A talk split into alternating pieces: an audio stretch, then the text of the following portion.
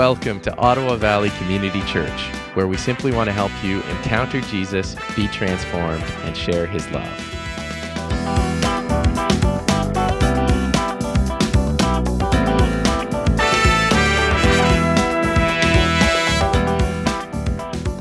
So we are we're in the middle of a series um, uh, preparing ourselves through the Lent season. Uh, most of you are familiar. We're doing a little bit of a fast through this series. Many of us are fasting from social media and, and other things as we begin to prepare, begin to engage with the cross and and all of that. And we're looking at a particular text uh, that, that is called the Upper Room Discourse. Um, and that's looking through uh, the lens of the writer John, uh, what's happened in the story of the, of the gospel as it's unfolded, as John tells the story, is that uh, the disciples have come, uh, they've entered into Jerusalem. Uh, there's been, uh, we can see from the synoptic gospels, there's been this triumphal entry moment. Everybody is celebrating Jesus as he comes into the city. they go, in some accounts, it's like he cleanses the temple. So he's sort of taking a victorious sort of charge over the city. The disciples are excited. He takes them up to an upper room for a Passover and begins to say cheery things about him going away. So they're, they're expecting this victory. They're expecting this uh, triumphal sort of takeover of Jerusalem, this expansion of his kingdom, uh, the overthrow of Rome, and all of that kind of stuff to happen. But Jesus knows that he's going to the cross. Uh, he knows that the resurrection is coming, and he's trying to bring the disciples in on it. And as he goes through this passage in John, uh, he's preparing them actually for what comes beyond. Uh, the, the crucifixion and the resurrection. He's preparing them for ministry. He's preparing them for their lives as disciples as they go forward. And, and so, as he begins to talk about that, as he begins to signal to them that he's going away, it says that their hearts are troubled. Their hearts are concerned, that their, their hearts are wavering. Uh, and they're wrestling with some big questions. Um, uh, do we just have to go home? And Jesus sort of says, No, the road is going to be your home. The mission isn't over. You're still going. At the end, I'm preparing a place for you, but really, I'm going to be with you on the journey as you go and do the things you're called to do. And they're worried, but do, do we have to walk alone? Like, how are we going to do this without you? And he teaches about the Holy Spirit. Uh, Pastor Ivan, a couple of weeks ago, uh, answered the question in the disciples' hearts like, how can we be fruitful? How can we be successful? How can we uh, be connected? To the mission without you here. And Jesus gives this beautiful illustration of the vine and the branches. If you remain in me, if you remain connected to me, the source of life, uh, you'll bear much fruit. And then the last half of this discussion that's happening in the upper room is the disciples are sitting there. Again, Jesus has just washed their feet.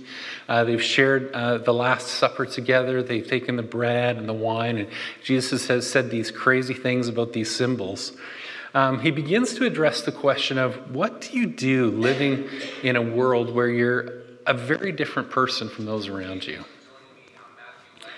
What do you do uh, in, the, in, in the context where you're a different person, where you're uh, at odds with the world around you, where you, you don't quite fit? Because they were seeing that Jesus didn't fit, they were seeing that he was light in the darkness. They were seeing the awkwardness of him, and, and he knew that was going to be their, they knew that was going to be their experience as well. How many of you know that as, as Christians uh, or as people, there's, there's fun different, there's good different, and there's uncomfortable different? Right? I remember in high school, uh, I, was, uh, I was both kinds of different. uh, I, I, mean, I, I, in high school, like I was, I, did you guys know that I was really cool in high school? I absolutely wasn't cool. But, but every high school student wants to kind of distinguish themselves a little bit. And I had this thing, I wore these kind of green khaki pants, and I had this sort of blousy, like Pete shirt because it was the 80s, and these purple suspenders. And they kind of made me stand out, and I felt they, like they were really cool. They weren't at all cool. They were in no way cool. And, and nothing I did was cool. There, there was absolutely nothing cool about me, but I felt like I was different. I felt like I stood out. I felt like there was something good about me, right? And then there was uncomfortable different. Right? I was a Christian in my school. Uh, I'd had a call to ministry. I began starting an interschool Christian fellowship group. I began to meet in Carleton Place High School and began to worship and, and do that kind of thing. And, and it was, it was, something that was almost like a little mini revival for a short period of time where it grew really, really fast. And, and I would have things stuffed in my locker. Uh, I, somebody stuffed a little thing in my locker once. It was a, a, folded up page from a Bible with a hole burnt in the middle, and it said on it, um, "I worship Satan. He told me to kill anyone who gets in your way of worship, in my way of worship." So I got death threats in high school. That was an uncomfortable kind of different, right?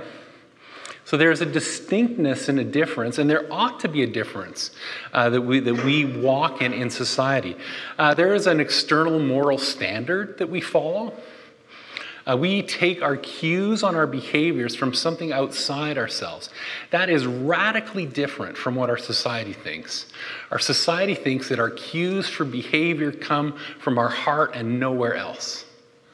We be who we feel we ought to be, but as Christians, we don't live that way. We try to be what the Bible says we ought to be. So we live by this different external standard. And what our society feels and what people feel about that is a sense of judgment. Right? If we're living by an external standard, they see and feel that somehow we are also judging them by that external standard.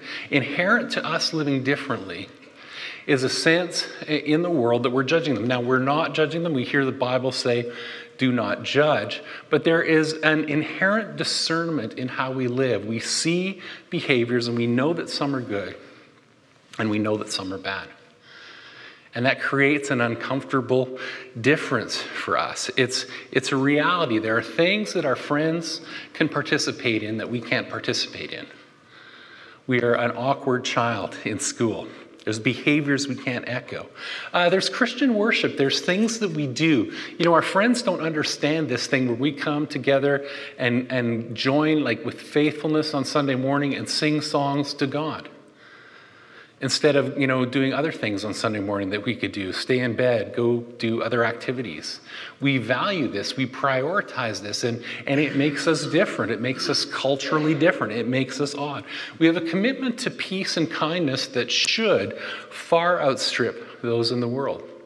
Uh, to the point where in the scriptures that peace and kindness was so costly uh, to, the, to the early Christians that, that there was really a, a radical, in some cases, a radical chosen poverty among Christians, of, of, rich people giving of their standard of living to care for the poor. There was a, a, united economic body of people called Christians in the early church that seemed to share everything, and it just looked crazy to the world around them. It looked odd to the world around them. But when the world comes and, and, criticizes us, that kindness extends to us not getting defensive and not getting angry and getting full of self protection. We hear the teaching of Jesus, and he says things like, Turn the other cheek, uh, take up your cross and follow me. So, our response to hostility as Christians is very different from the world. It's another thing that makes us an ugly duckling. Uh, we claim supernatural guidance and power. Okay, that's really weird, isn't it? Right? We claim to have guidance from a spiritual book of some kind, this, this Bible thing that we, that we listen to and that we, we read and that we follow, and we think God is talking to us through a book. Earlier, this is the very words of God. People in our society think that's crazy. There aren't words of God in a book. There are words in your heart, and maybe you should do what your inner voice says. But we don't listen uh, to a book uh, but sometimes we see things like miracles and we pray for God to move it, and people think that's strange. There's Christian exclusivism. We believe that Jesus is the only way. And that's an offense to people who believe that every person can choose their own way.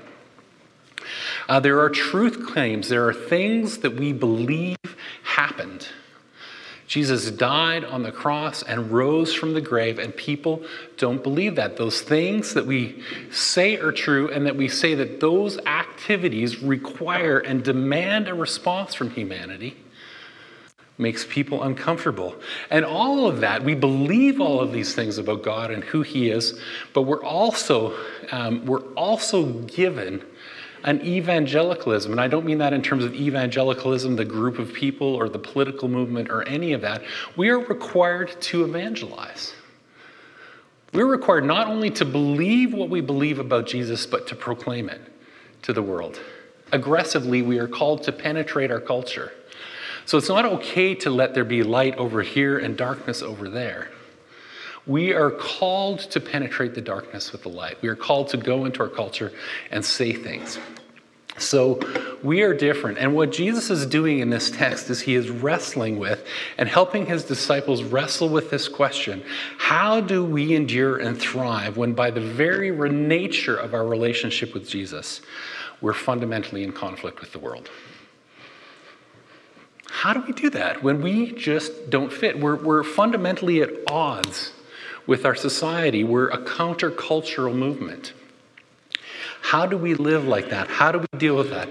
And how do we live with the griefs and pains that naturally come as a result of it? There's griefs and pains that come with being different that we're called not to hide from, but called to embrace and called uh, to endure.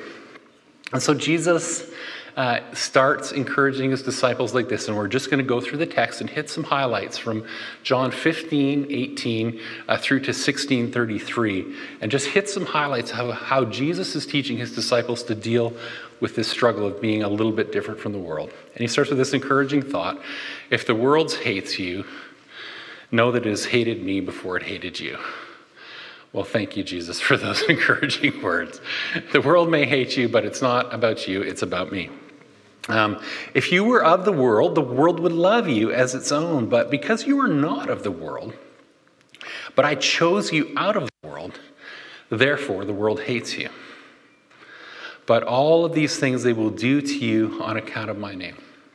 Now, we want to modify that word hate a little bit. In the scriptures, uh, that word hate, when we hear that word hate, what do you think? You think sort of a burning anger. You think despising. You think something with really heavy emotional overtones. Uh, the, the Greek word that's used here for hate isn't that word. The word, Greek word that's used for hate is to uh, discern a thing that is of lesser value morally and to set it aside to, to, to make a distinction of value between one thing and another and set aside. And that's actually the same word Jesus uses uh, when he says um, he requires us to uh, hate our mother and father. He's not saying we hate our mother and father and should have like a, a built up anger or, a, or an emotionally driven dislike of our parents. What he's saying is you need to place them uh, in terms of their value below how you value me. And that's what's happening to us in the world is the world looks at all of these things that we believe.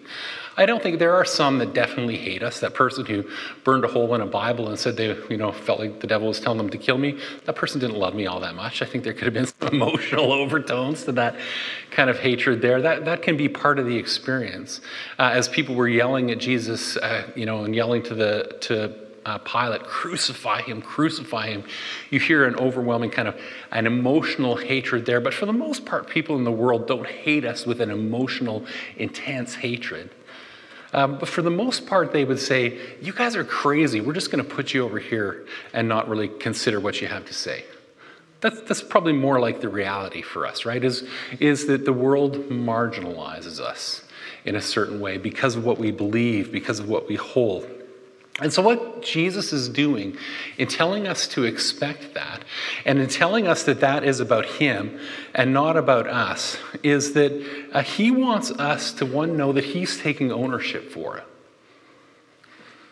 Have you ever made, like, uh, done something, you know, wrong at work and you made a big mistake? Uh, and you've had your boss be a, be a really good leader and come alongside, oh man, I'm so sorry uh, that happened. I, I, didn't really train you. We didn't really prepare you for that. It's really ultimately something, this is on me, not on you. Right? That's, that's what Jesus is doing there.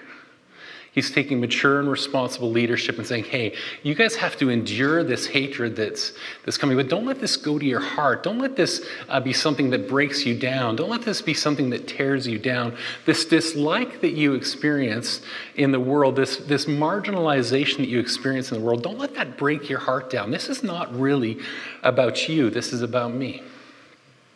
And so he takes ownership of it and he shelters us, and, and he's very generous uh, in doing that. Now, very often, uh, we as Christians uh, inspire the hatred of the world by being dumb, right? By being bombastic and being arrogant and being prideful and saying stupid things on social media and all that, right? Very often we make ourselves a stench in the nose of the world. But what Jesus is saying about here is if you are faithful to do and be the people that I've called you to be, there is a natural consequence to that. You will naturally be devalued by some who see the world differently.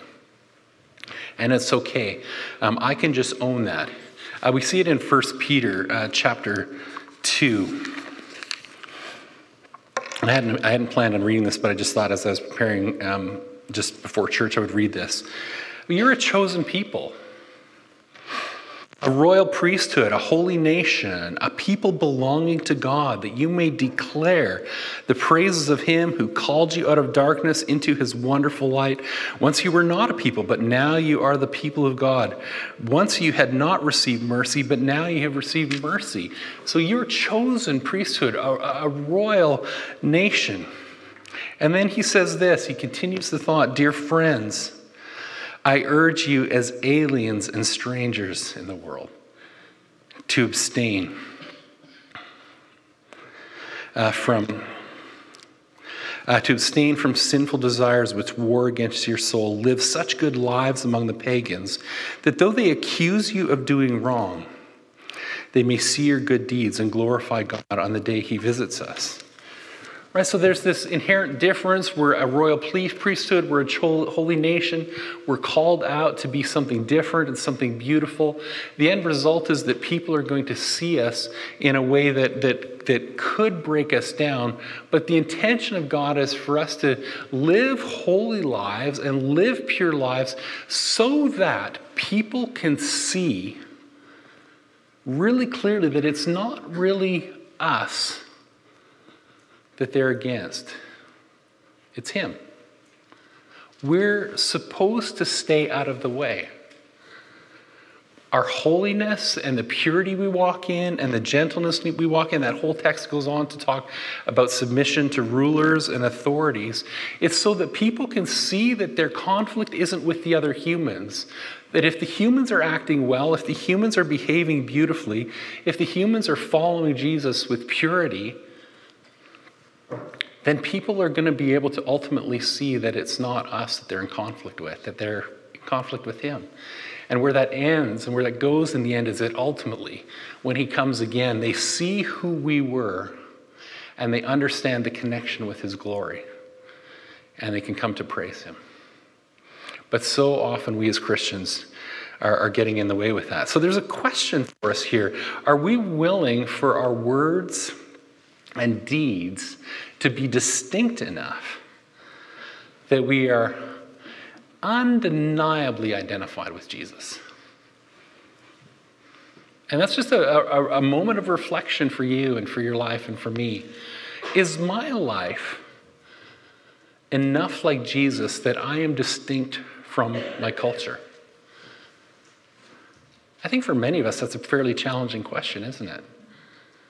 It's a fairly challenging question. Am I living in a way that, that looks so much like Jesus, they see him and not me? And so there's a challenge there. And then once that happens, once we're living that way, once we are living in a purity that looks like Jesus, our being, our words, uh, confront people with the reality of who he is, then our job is just to not react to the hatred of the world in such a way that people think they're in conflict with us. We want them to see that they're actually wrestling with Him and who He is, and that He's making an invitation for them to come and get to know Him. So He's, he's warning us about that dynamic. And then, in the midst of that, that declaration that we have with our words. Again, we're called to proclaim who Jesus is, and we're called to demonstrate who Jesus is. He says, hey, that's not just the only thing that's happening there. It's not just the human to human dynamic that's going on here. Uh, he begins to teach about the Holy Spirit. He says this, but when the Helper comes, whom I will send to you, whom the Father, the Spirit of truth, who proceeds from the Father, he will bear witness about me, and you will also bear witness because you've been with me from the beginning. So, verse uh, 27 there, uh, we bear witness, just as I talked about. Our lives bear witness to who he is, our words proclaim the reality of who he is. Uh, what it's saying there in that text, uh, you have been with me from the beginning, is the disciples saw the life of Jesus, saw the stories of Jesus. Saw the things he did, and ultimately, after this point, they saw his death and then they saw his resurrection. And that's our story. We look at the scriptures, we look at what they reported, we look at the eyewitness reports of Jesus' life, uh, we look at the story of the resurrection. We say that's something that happened in reality and happened in the world. And so we take that and we proclaim it and we tell that story. And then Jesus says, but that's not the only thing that's happening here. The Holy Spirit comes, the Helper comes. And that word uh, for helper, we talked about that last week, is the word advocate. So it's a legal term in the Greek world where somebody comes alongside and begins to talk about who Jesus is and testify to who Jesus is beside you. Steps into the docks in the court and begins to act as your advocate and begins to proclaim. But there's something crazy here in this text that phrase, spirit of truth. We skipped over it last week. Uh, but you take these two words, spirit of truth, the Greek word uh, is um, uh, pneuma for spirit, and then athaleia. The word pneuma there just means spirit. It means that ethereal thing, that spiritual thing, that entity, that being, that person of God who is everywhere at all times, who is like the wind. That word pneuma means wind or breath. So that's a very kind of intangible, floaty, moving thing. And what John does is it ties it to the word athaleia, which speaks of cold, hard reality, ultimate reality, a reality that is objective, a reality that is not changed uh, by the wind, by the circumstances. And so, what John is doing here in talking about the, the Spirit, he's saying, This Spirit, this thing that goes everywhere and, and empowers your speech and is the advocate that comes alongside you, that thing is also testifying to the reality that you have experienced, the testimony that you're sharing with your friends, the reality of God's work in your life. He's telling the real thing. He's taking this airy, fairy, spiritual language and, and marrying it to something absolutely concrete. And what that does, that, that linguistic dissonance between those two ideas does, is really gives us a picture of how evangelism works and a picture of how our ministry works. Our lives, our words present the reality of Jesus and who he is. We act and speak like people who've seen him. And then as we stand, the Holy Spirit, the advocate, comes alongside and bears witness to that reality. And this is kind of how I think it works. Every person that we talk to about Jesus and who he is has a suit of armor on. People have a suit of armor on. They have a, a natural defense. They have a, a natural barrier uh, that, that protects them from the reality of the truth of who Jesus is.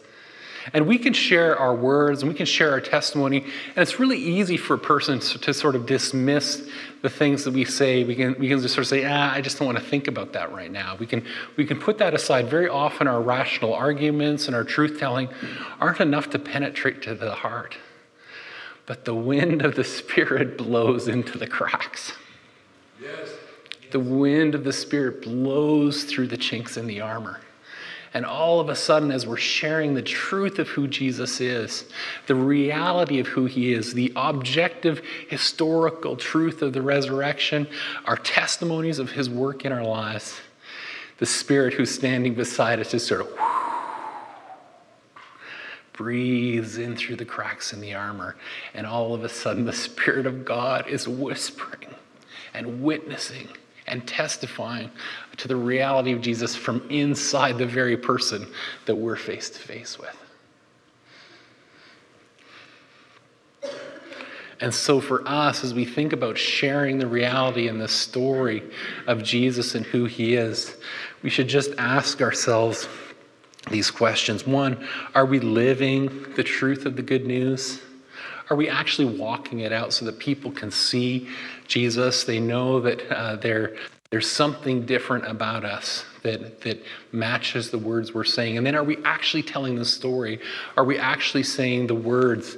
Um, I mean, we've heard that, I've, I've, said this so many times that there's this ancient saying ascribed to St. Francis of Assisi preach the gospel at all times, and if necessary, use words.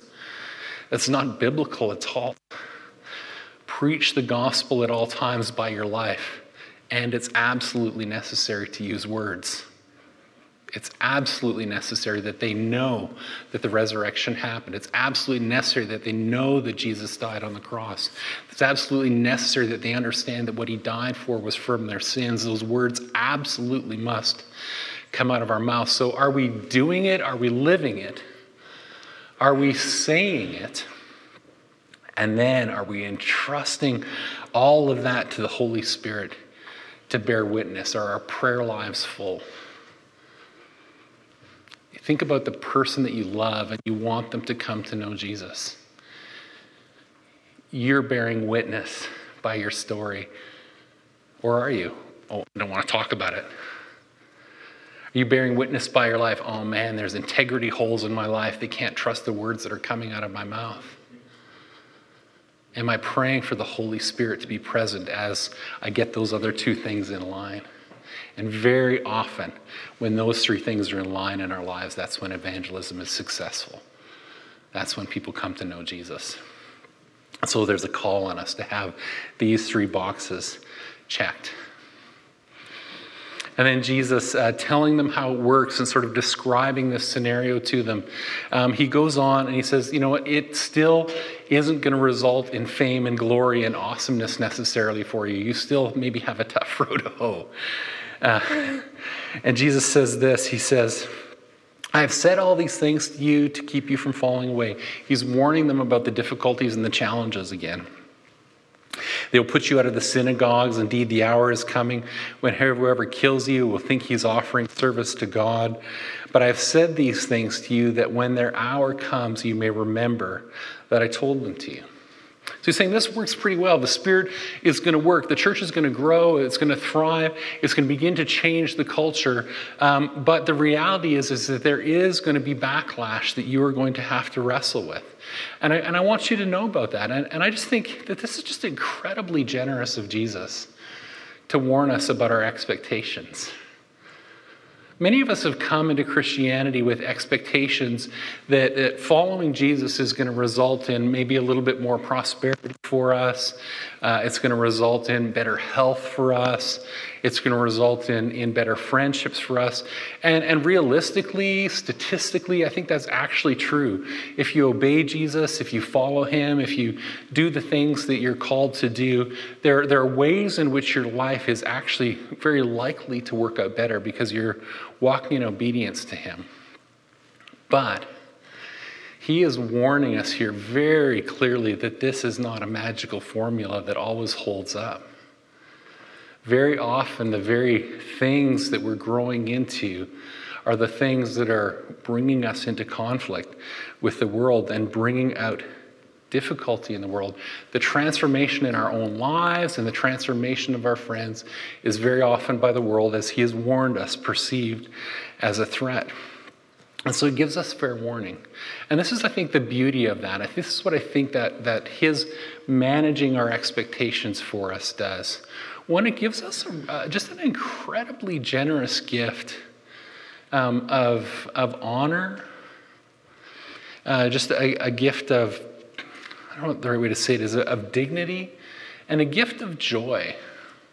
I think for us to be able to know that, you know, our decisions to follow Jesus that are going to be costly relative to our relationship with the world, when we go ahead and we know that's going to be costly, and we make those decisions anyway.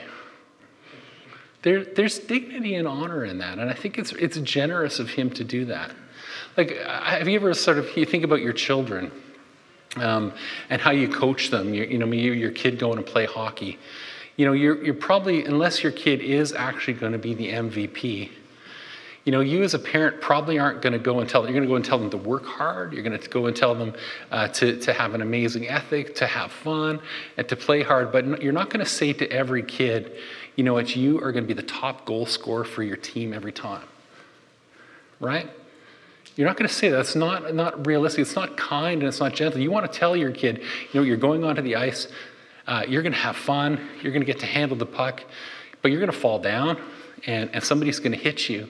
And you need to know that's going to be able to be happening in your life so that you can get back up and go. That's just good parenting, it's just good coaching. And that's what Jesus does for us uh, so often. Um, and so by the time you get to Acts chapter 5, uh, verse 14, the apostles leave the high council. They've been called before the council. Uh, they're in this uh, credible place where they're being challenged and the, the council is fighting against them. And it says this The apostles left the high council rejoicing them that God had counted them worthy to suffer for the name right? The, the, there, there is joy and worthiness in going into the hard stuff we're called to go into. Uh, because we, we've chosen it. We said, Jesus, we love you. It becomes an act of worship when we have intention tied to it. When we know what we're going into, it's an act of worship. What would it be if he didn't warn us? It would be a trick hey, your life is going to be awesome. Your life with Jesus is going to be fantastic. Everything is going your way. It's going to be uh, sunny ways, right? Well, well, we would feel when life actually got hard and actually got difficult, what we would feel is actually a sense of betrayal, wouldn't we? We'd feel a sense that, that he tricked us into this, that he hadn't uh, told us what was really going on. And you know, I started uh, taking a little bit of time um, just, just as I was writing this message, and I just started listing off in my mind, like just people that I know who've fallen away from the faith because they came into it with, with bad expectations. Right? You all know people like this. Uh, who came to church and they had a, an amazing emotional ma- experience, maybe, um, uh, and, and this is particularly bad for those of us in, in charismatic and Pentecostal uh, backgrounds. I've seen this just so much where people just think, you know what, uh, God is going to heal me every time. God is going to do miracles. God is going to cause me to prosper. God is going to give me favor in my job. Right? Aren't those things that you've heard as sort of offered as promises to you in, in this particular stream of Christianity? Well, I know, like, I listed like close to 30 people before I, uh, before I, before I just kind of gave up and got too sad to continue. Uh, people who had, had, you know, grown up in charismatic Christianity, and then in their 20s or 30s, a brother dies. God, where's God in this? God has failed me, and they drift off and away from church. My child has a disease. I have a disease. God isn't real anymore to me. And they drift off.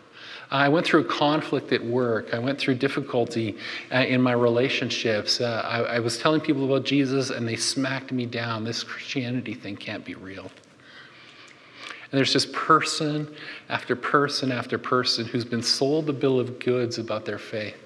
And when things got difficult, they couldn't endure. That's why a theology of suffering is so important to have alongside our theology of healing, alongside our theology of miracles, alongside our theology that says that Jesus does bless us when we give. All of those things need to be met with something in our teaching and something in our theology that helps us have realistic expectations about what the journey is, is, is really about.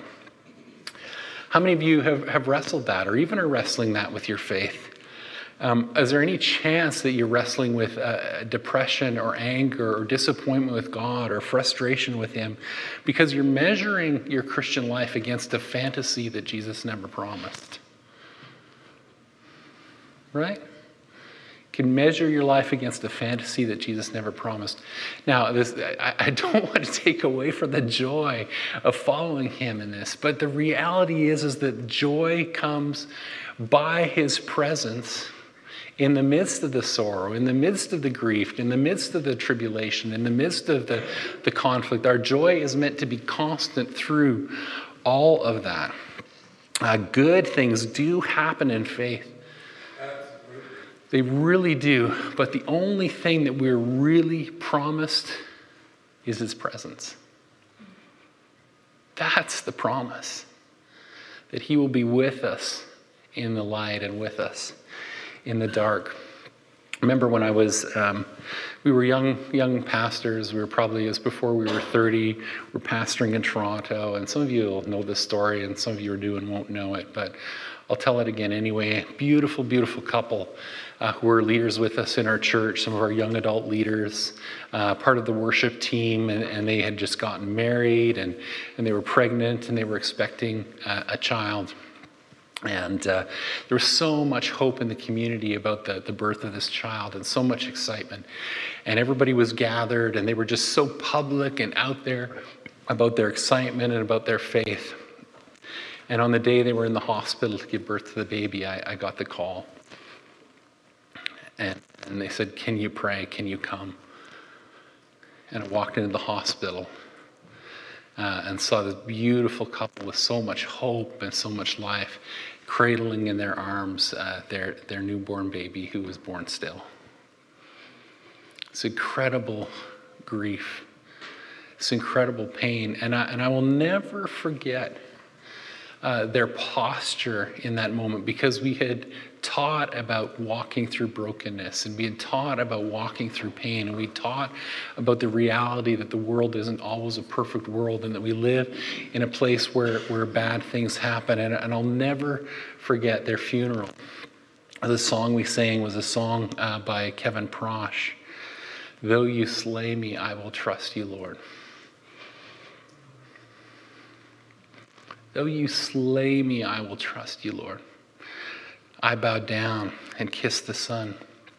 And in that moment of grief, and in that moment of pain, and in that moment of turmoil in their family, and all that happened around it, I can tell you uh, without a shadow of a doubt that there have been very, very few times in my ministry and my life and my experience when I have felt so deeply and so powerfully and so tangibly the might and presence of God. because he met us with his power in the middle of our grief. And somehow, in that undercurrent of sorrow, there was this bubbling trust and this bubbling joy.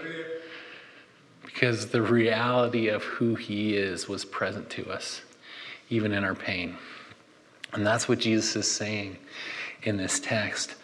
Grief is to be expected.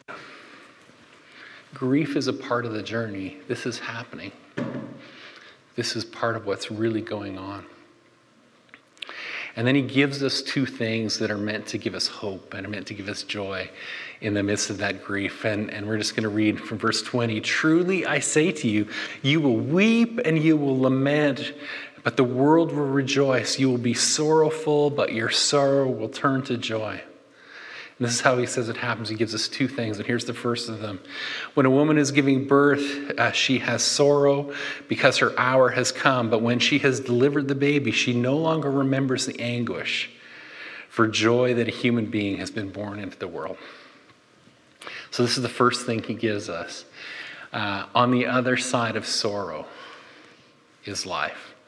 On the other side of sorrow is fruit. On the other side of sorrow is purpose. On the other side of sorrow is fruitfulness, is the coming of his kingdom.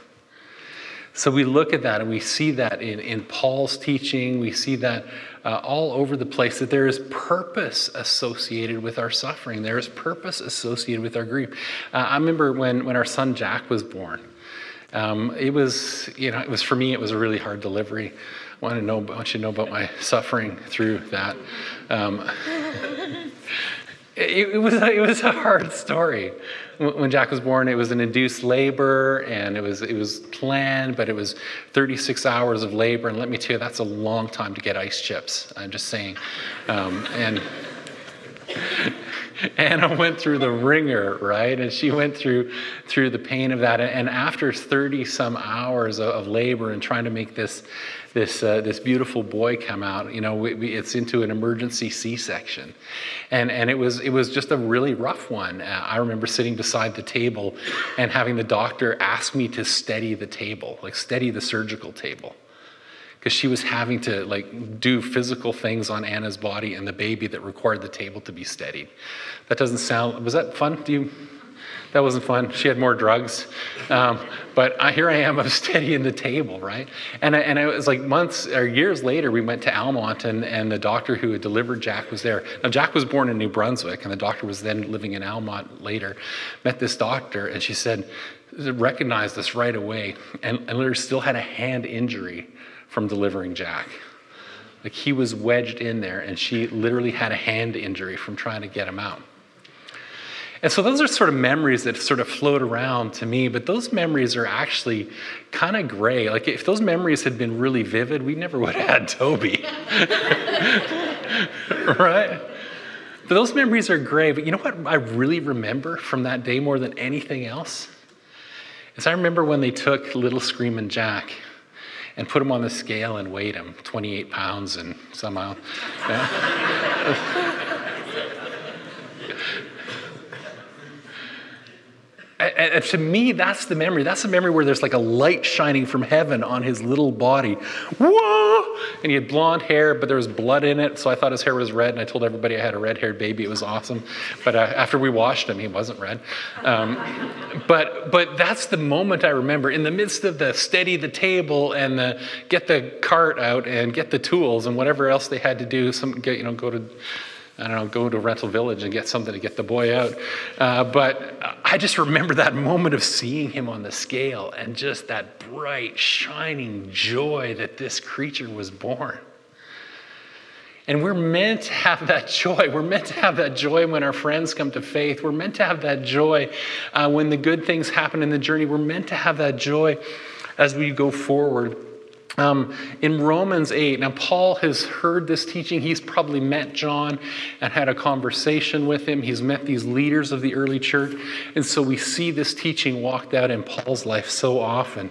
He says this in Romans chapter 8, verse 35 Who shall separate us from the love of Christ? Shall distress or tribulation or persecution or famine or nakedness or danger or sword? As it is written, For your sake we are being killed all day long. We are regarded as sheep to be slaughtered. Knowing all these things, we are more than conquerors through him who loved us. Listen, at the heart of this, it is for your sake that we are being slaughtered. Let's ask a question for whose sake are you being slaughtered? For whose sake is your faith journey costly? For the next generation, for a person you're trying to reach, for a child you're trying to raise, are you willing to let your life be uh, like being killed all day long? It's for the sake of the fruit. It's for the sake of the good thing that's happening. Yeah, Paul gets at it again in 2 Corinthians 4:15, for it is all for your sake, so that as grace extends to more and more people, it may increase thanksgiving to the glory of God, so we do not lose heart though our outer selves are wasting away.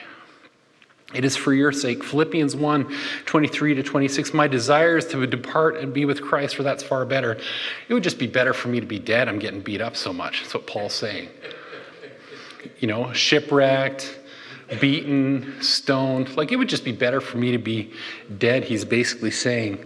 That would be far better to be with Christ. But to remain in the flesh is for your sake. It's for you. It's for the next generation. It's for the people we're reaching, the people we're discipling, the people we're telling Jesus about, the people we're leading Bible studies for, the people we're trying to mature in the faith, uh, the people we're telling the gospel to. Bad things are happening in my life. I'm taking hits left, right, and center. This is costing me my money. This is costing me my standard of living. This is costing me so much, but it's so worth it for those we're reaching. It's so worth it for the next generation. It's so worth it for the expansion of the kingdom. So that's the first thing. It's worth it for the fruit. It's worth it for the fruit. It's worth it for their sake. And so think about your time uh, budget, your time and energy. With tithing, that's not so bad. We can easily sort of tithe off the top of our paychecks and trust ourselves to live on the rest. But think about our time budget our vocation, our vacation, our rest, And very often, whatever's left over, we give to the kingdom. Right? But what would happen if we put that kingdom passion at the head of all the rest? What could possibly go on as we live costly, costly lives for Him? And so that question is out there for us. Are we willing to work for the gospel to the point of personal cost for the sake of the next generation?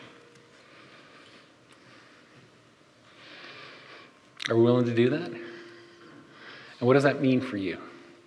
Something to just take home and think about, something for me to think about. Am I willing for this thing to cost me something? It's worth it for their sake. And then the second thought even though there's grief, even though there's pain, even though there's a cost, even though there's a price, even though grief, grief is to be expected, the resurrection's coming. The resurrection is coming, right? This is the hope that Paul gives us. In a moment, in the twinkling of an eye, at the last trumpet, the trumpet will sound, the dead will be raised imperishable, and we shall be changed. For this perishable body must put on the imperishable, and this mortal body must put on immortality. Death is swallowed up in victory. Death is swallowed up in victory. Whatever this costs you, whatever this pain of doing the gospel thing is, whatever this pain of living actually as missionaries in our society is, all of that sort of death working side of us is ultimately swallowed up in victory when the resurrection comes. There is hope at the end of this journey. We believe this thing that Jesus has done, that he has been raised from the dead, so too shall we so too shall we. That is our great hope. It is worth paying the cost for the fruit, and it's worth paying the cost because in the end, it all gets paid back. There's life at the end of this thing that goes far beyond any cost. And then he just gives one last thought at the end that, that I think is something that plagues some of us uh, his disciples at this point are just talking and they're asking questions. They're beginning to get built up a little bit. They're beginning to get a little courageous. They're beginning to talk about how we know him and we know you, Jesus, and we'll follow you and we're in on this thing. And Jesus says, uh, Oh, do you now believe? You say to your belief, but do you now believe? And then he says, Behold, the hour is coming, and indeed it has come, when you will be scattered each to his own home, and you'll leave me.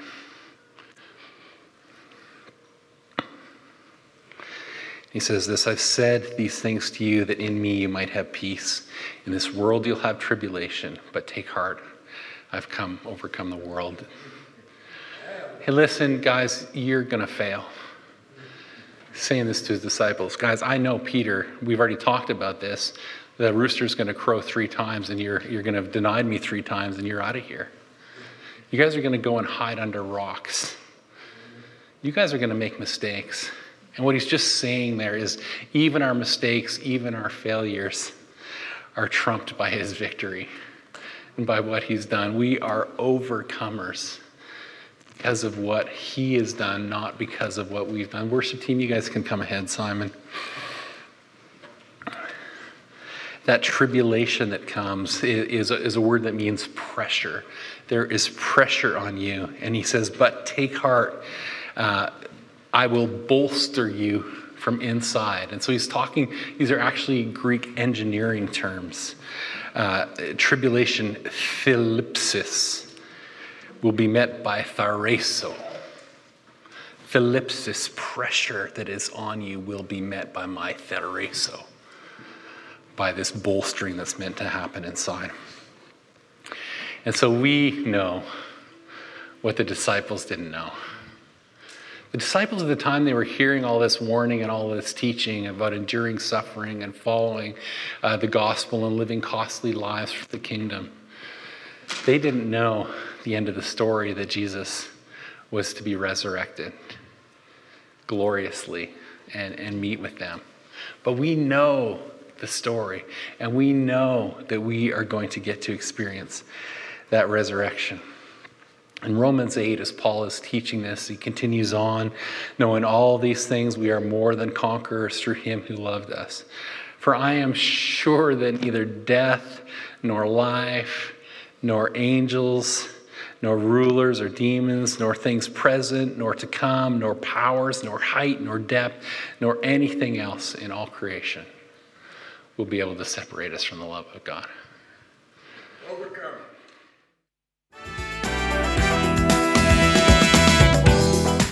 Thanks for joining us. To connect to the ministries of Ottawa Valley Community Church, visit ovcchurch.ca.